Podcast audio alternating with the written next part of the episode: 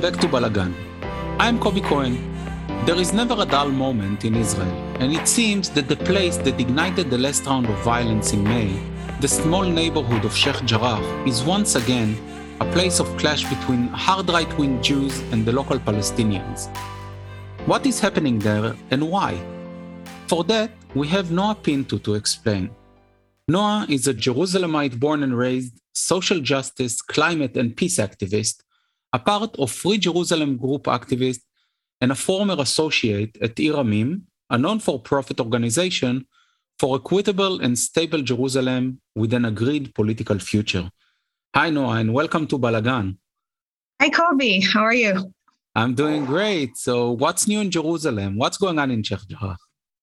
Right now, we're talking um, about a very, very delicate, uh, very explosive, even situation happening at the moment in Sheikh Jarrah. But I think in order to understand the events of the past week or so, and also the events of last May, we should probably go back and understand the context of Sheikh Jarrah. Sheikh Jarrah is a neighborhood in East Jerusalem. It was uh, the first Palestinian neighborhood outside the walls of the old city, was considered a very prestigious neighborhood before 48. And in that neighborhood, there was a majority of Palestinians and a minority of Jewish residents. Talking before 1948. Now, in 1948, call it the Independence War, call it the Nakba, call it whatever you prefer. As we know, a lot of Palestinians left their homes uh, all around Israel and left, escaped, were expelled, whatever you terminology you prefer to use about this. And also a minority of Jewish residents, the people who used to live in East Jerusalem, also had to leave their properties. Some of them before 48, but until 48, the Jewish residents left their properties.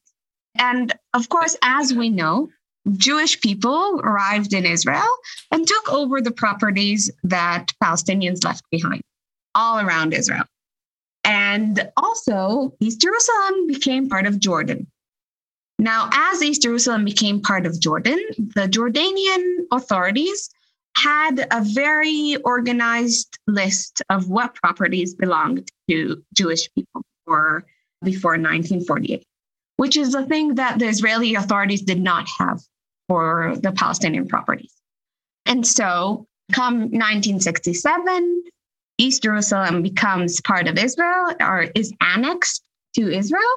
And the Israeli law is now the law in East Jerusalem. East Jerusalem. At that point, at 1970, a new law is made. It is part of the legal proceedings law. And this law says that whatever properties used to belong to Jewish residents, according to that list in the Jordanian authorities, Jewish residents can claim that property back. Now, this is a time to maybe say that, of course, Palestinians cannot claim back their properties that they lost in 1948. And that is because of another law that is the absentee property law. From 1950, um, that was yeah, yeah, a law from 1950 that was uh, created exactly for this purpose, saying that if someone left the country to a specific list of countries, which is where most Palestinian Fled. residents yeah. before 48 left to, the state can claim their property and do more or less whatever the state wants with that property. So we have here two laws that together make it the situation that Palestinians cannot claim back properties that they lost in 1948. And Jewish families, Jewish residents can do that, can claim back property that they lost in 1948. And that situation creates a very unique and difficult situation in Sheikh and also in a few other neighborhoods, mostly in Silwan that is another East Jerusalem neighborhood just south of the old city. Yeah, Sheikh Jarrah is north of the city, about half a kilometer, right? Given yeah, Sheikh Jarrah is right uh, north, north, of, of the, the, old city. Gate. And yeah, and, Silwan, uh, is, right and Silwan is just south of the yes. old city, which also makes these two neighborhoods very important in the general context because they are very close to the holy sites. And that makes people a lot more uh, willing uh, to fight for them and having they they hold an important place for both the Jewish residents and the Palestinian residents. So the families in Sheikh Jarrah have been living there for decades. Some of them since 1950s, some of them since 1948. The families were there for many, many years. And as this law was created, the Jewish settlers used this law in order to try and take over these houses. I want I want to stop you for a second because you're saying yeah. the Jewish settlers. I mean, so whoever claims these properties now, it's not the families that used, or let's say the successors of those families who lived there 70 and 80 years ago. Correct? True. It's, True. It's not that the families are trying to go back and say, hey, you know what, I want to go back uh, to live uh, yeah. close to Sheikh Jarrah. Yeah, true. Uh, it's very, very rarely the actual family. I don't know of any case where it's the actual family itself. What happens usually is settler organizations find a way to get a hold of these properties. So they have a few ways to do that. One of them is some of these properties, both in Sheikh and in Silwan, were, as their owners died, in their will, they left it to a trust. Originally, they were owned by a trust. And the, the thing about a trust is it's not a specific person. The people who inherited the trust are the people who inherited the management of this trust. And the settler organizations find ways to get a hold of those trusts with the help of Israeli authorities, uh, I must say, that are willingly giving them the power over these uh, properties. Some places we know of uh, settler organizations buying, paying a lot, like very, very large amounts of money to the inherits, to the people who inherited the properties, so the successors of the families. We're talking about ideological settler groups who are doing whatever they can to get a hold of these properties. Some of the things uh, that we can say publicly because they were exposed in the media is we know Ateret Kohanim, which is a settler group mostly active in Silwan, used offered prostitutes to people for selling houses. We know of uh, threats. I don't know what amount of threats we can say that actually happened and I can say publicly, but I've heard from Palestinian residents about threats from settler organizations. We know these are groups that are doing everything in their power in order to take over those homes. Because they are doing it from a very strong ideological belief that what they are doing is preventing the division of Jerusalem. And what they are doing is maybe reclaiming a Jewish right of of Jerusalem and of this place. And they are using these two laws in order to take over the properties. Yes. But exactly. since you already has the Palestinian tenants living there for ages, it goes to the Supreme Court, right? Usually. It goes to the Supreme Court, but the Supreme Court is limited by the law. And since we know the injustice is built in inside these two laws, as long as these two laws are in effect, then the Supreme Court has to rule in favor of the settlers. So these cases are happening in different uh, legal Terms, courts. Yeah. And families are in different stages of their legal proceedings, but eventually our hope from the legal system is very, very slim, um, unfortunately, in these we have two major things happening right now in Jarrah. One thing is that the Salem family that are living in their house for around 70 years got to the end of their legal journey. There is nothing more that they can do legally. Court ruled that they have to be evicted from their home and they can be evicted between the first and the end of March. So during March, the Salem family, we're talking about 16 people living in this house, three generations, and they can be evicted, which of course raises the tension in the, the neighborhood. People are trying to prevent this eviction. People are angry about this eviction that is about to happen. The other thing that happened recently in the past few days is that a member of Knesset, Itamar Ben Gvir, decided to put up what he calls a parliamentary office oh. in the neighborhood. The reason he claims he did it is because uh, a few days before that, I think it was Friday or Saturday, one of the settlers' houses, a settler that lives in the neighborhood, had fire. Yes, had a fire. I don't know if it was lit on fire on purpose or not.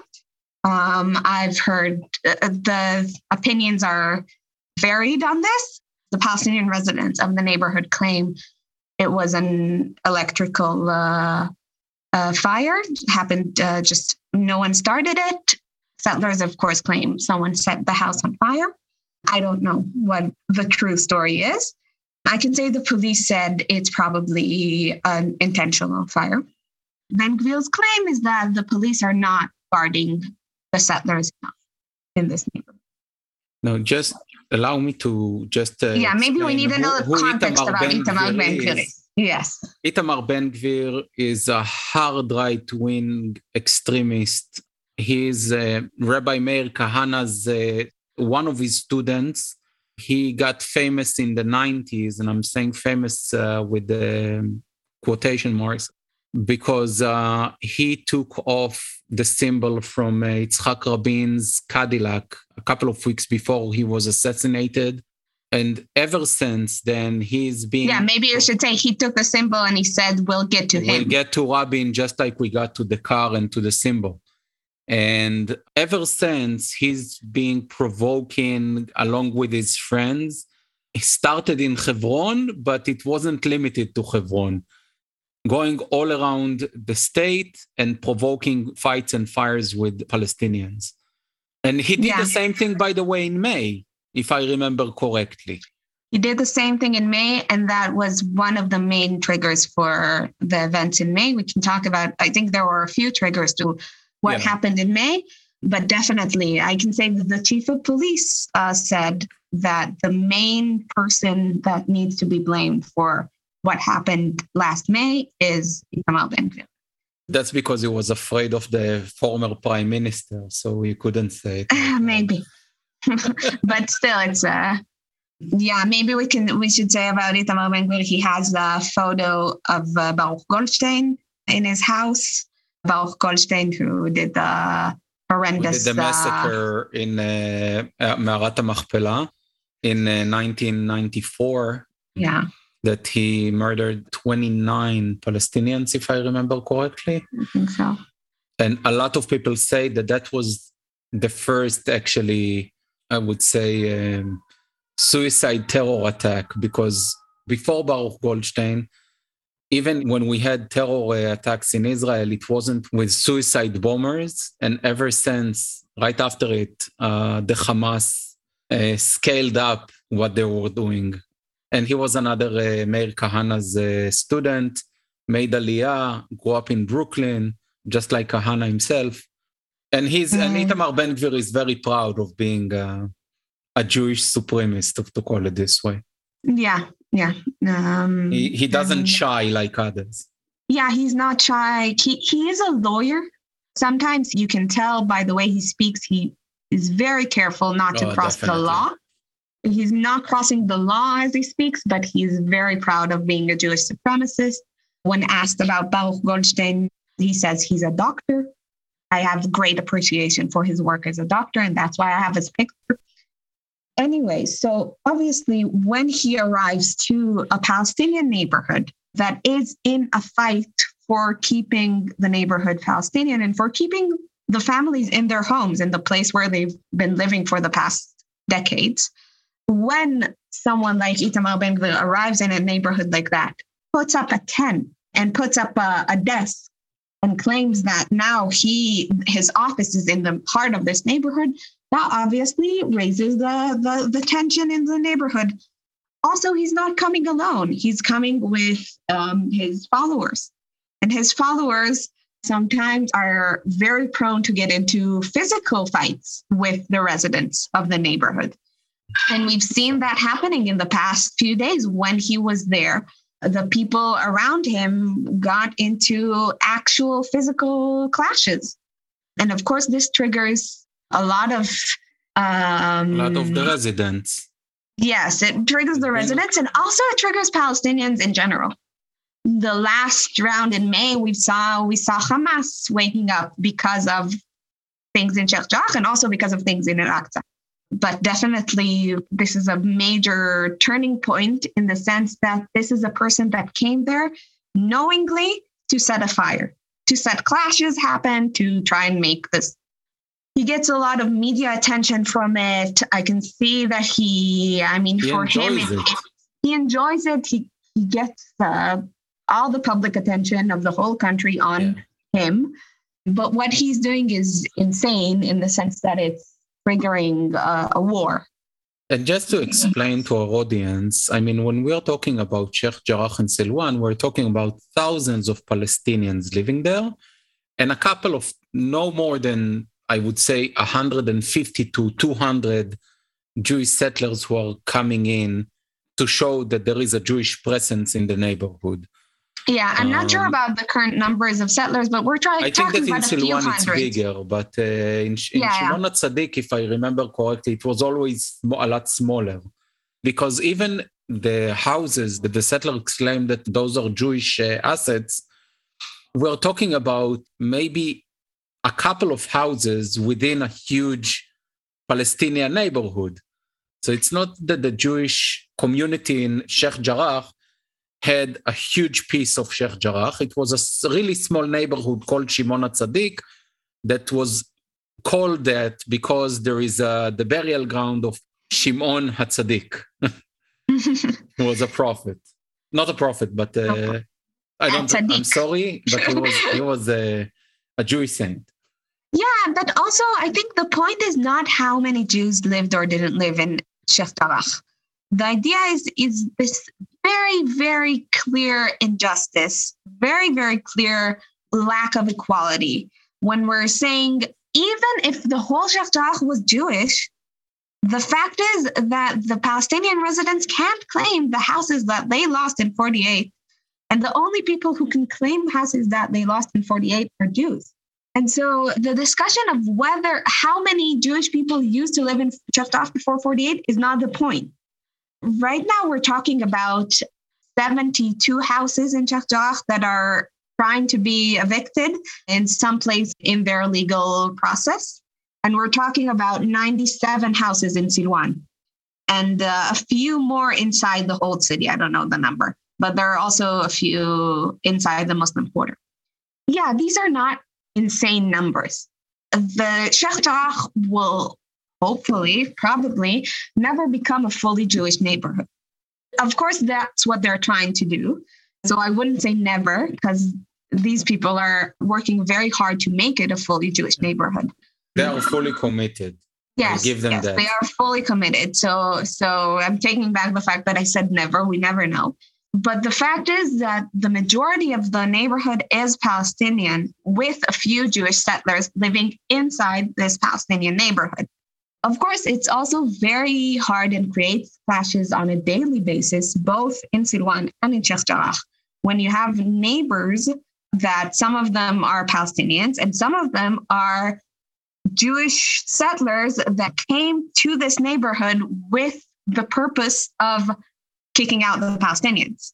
So that does not create good neighboring uh, relations. I can say that also the settlers have security, and that security is paid by the Israeli taxpayer. Yeah. And costs a lot of money. It's a private this- security company that uh, that is being paid by the Minister of, Housing, yeah. of Housing. the Minister yes. of Housing. Yeah. So that's also something that we as Israeli citizens are paying large amounts of money to this private security company to keep these settlers in their houses that they took from Palestinians living there decades and to create clashes inside these Palestinian neighborhoods and to prevent peace. what we saw last May is for the first time that I remember Sheikh Jarrah being the focus of The not focus, right? only Israeli media and not so much Israeli media as it was the global media. The whole world was looking at Sheikh And now I hope the fact that everyone is watching this neighborhood and the fact that everyone knows that this injustice is happening, I hope it will make the Israeli authorities not be stupid enough to evict uh, the Salem family. I'm not sure that that's actually a possibility, but the Israeli authorities, if they want to not evict the family, they can.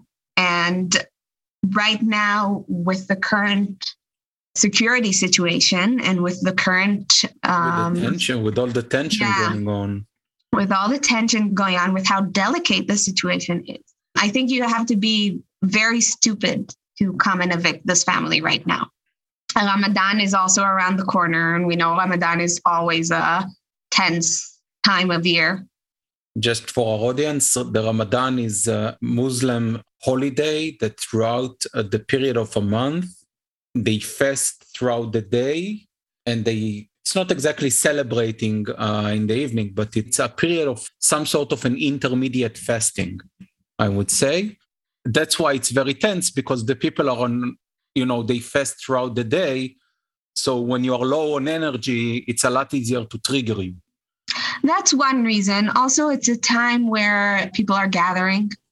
Right. When when people there's more of a community gathered together, and, then people right. organize for demonstrations, and people organize for whatever thing is happening. It happens a, a lot more intense during Ramadan, uh, and we saw that last year in May. One of the first triggers for the events was the Israeli police put up fences on the stairs of Damascus Gate. Now, Damascus Gate, this is something that Israelis don't know, is the community heart of Palestinian East Jerusalem. It's a very, very important place. And during the month of Ramadan, every evening, it's a traditional place where people meet, drink tea, talk, celebrate. It's a traditional place of gathering. And as we said before, when people gather, sometimes these people, it's uncomfortable for the authorities. It creates a mess. It creates maybe people gather together. Maybe they will gather together to disturb the, the peace. And so the Israeli police decided to prevent this gathering by putting these fences. And that was one of the first things that triggered the events because the Palestinian public would not have it. They were very, very mad and they gathered there every night to protest those fences and eventually got them removed. And I think part of the energy that happened there later went into having this success story. We made it, we we got the Israeli authorities to remove the fences. When that was done, then these same youth, some of them changed the place of meeting uh, every evening to meet in Sheikh where the families were having their struggle against the eviction. Another thing that happened is in El Aqsa, El Aqsa is um, Temple Mount, we saw extreme police violence or uh, maybe police violence is a term that already assumes what I think about it. But we saw police using extreme measures inside the mosque, including stun grenades, including gas. We saw many people injured by the way the police was behaving in the holiest place for uh, Jerusalem Palestinians. I can say that. Not the holiest place in Islam, but the place where the Jerusalem Palestinians feel is I would say that it's a symbol for them. It's a national symbol. definitely, definitely. No, and Even more than it's a religious symbol. Yes, for sure, for sure. Even more than a religious symbol, it's a cultural symbol. It's if you talk there, there is also a traditional religious uh, role for the people of Jerusalem that they are the guardians of Al It's something that I've heard from multiple people living in Jerusalem, it is our role as Jerusalemites to guard this place. So this is a very deeply rooted role that people are having to guard the Al Aqsa Mosque and to guard the Temple Mount. So that, any... that we can say, by the way, that it was taken from the from the Jordanians who took it from the Turks, by the way. Because what? The, the, because the Jordanians has the Waqf, they technically still are the guardians of the of. Uh, yeah, no, I'm not talking about who officially uh, manages the place, which is yes, the Jordanians, the Waqf, the Jordanian Waqf officially manages the place, and may, and that's a whole different discussion. But I'm saying it is very, very important in the identity of East Jerusalemites that there will be no harm to the Al-Aqsa Mosque, that the place will be kept Muslim and that will, the Muslim people can pray in it. And so we see that this is a point of sensitivity, that anytime something happens there, it has great consequences. And I think that is one of the things that happened in May. And a third thing that happened is a very specific personal thing is that the Sheikh Jarrah struggle suddenly had a voice, a public voice, and that's mostly the twins, Muhammad and Muna al Muhammad and Muna are, are 25, I think, right now, or 24. They are born and raised in Sheikh Jarrah. They are struggling for their house. Their house is one of the houses that is under the threat of eviction. Muhammad also had some studying in the States and he speaks perfect English. Muna, he does all the all their work in English. Muna does all their work in Arabic. And they became social media superstars.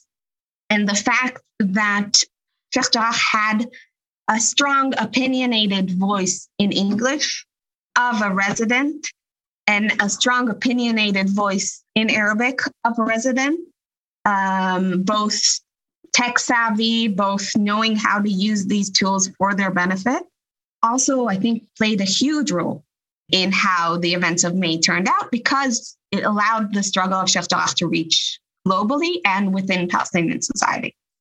Our time is uh-huh. about to end, but I do want to ask you one last question. I'll split it to two parts. The first one where is the Israeli government and the Israeli authorities? And the second thing, what do you think will happen? Do you think that, you know, everybody is talking that now there is a new government, what people, some people call the change block or the change government? Do you think there's going to be any change in policies in the term of Sheikh Jarrah? Because eventually um, they don't have the interest of having another round of violence between Israel and Palestinians at the moment. Yeah. So I think the Israeli government has a clear interest to stop the violence. And in that sense, maybe it will do something as not evict the family or something like that. I don't think this government is an ideological change in the deep sense.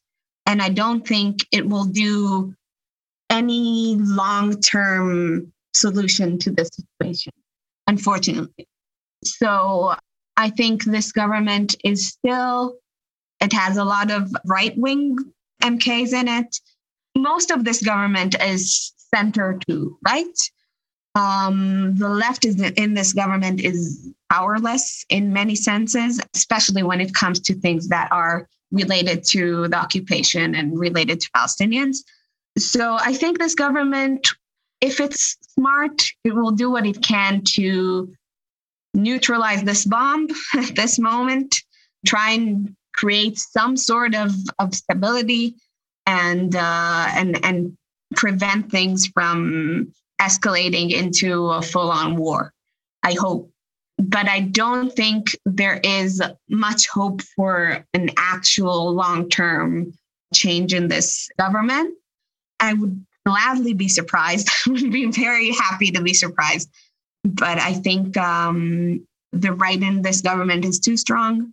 Jerusalem is such an important symbol, and it would be very hard to pass anything that requires what can be perceived as giving up property in Jerusalem. So hopefully they won't evict the family. Hopefully they will get Ben Gvir out of there as soon as possible. Hopefully the police will be smart enough to behave uh, more cautiously in Al-Aqsa and in Sheikh Jarrah and, and have some sort of tactic of de-escalation instead of escalating, which is what they did in May. But that's as high as my hopes are getting. Yeah, so I mean, it's not too optimistic, but let's hope that the band aid they're going to put now is going to hold. And let's hope for a good solution. Yeah, uh, yeah, definitely. Definitely. No, I really want to thank you for, uh, you know, sharing the information with us. You really brought thank us you. a lot of, you know, things to think about and to learn. And uh, let's hope for better days in Jerusalem. Definitely, definitely. Thank you for having me. Our pleasure. I hope you enjoyed today's episode and wanted to thank you for joining me. If you like my podcast, feel free to rank it and share it with others. I also invite you to subscribe to my podcast so you will get updates when a new episode is on the air. And last but not least, I invite you to check my website, Balagan, www.balagan.ltd for more content about Israel's history and politics. Bye for now, and have a great day.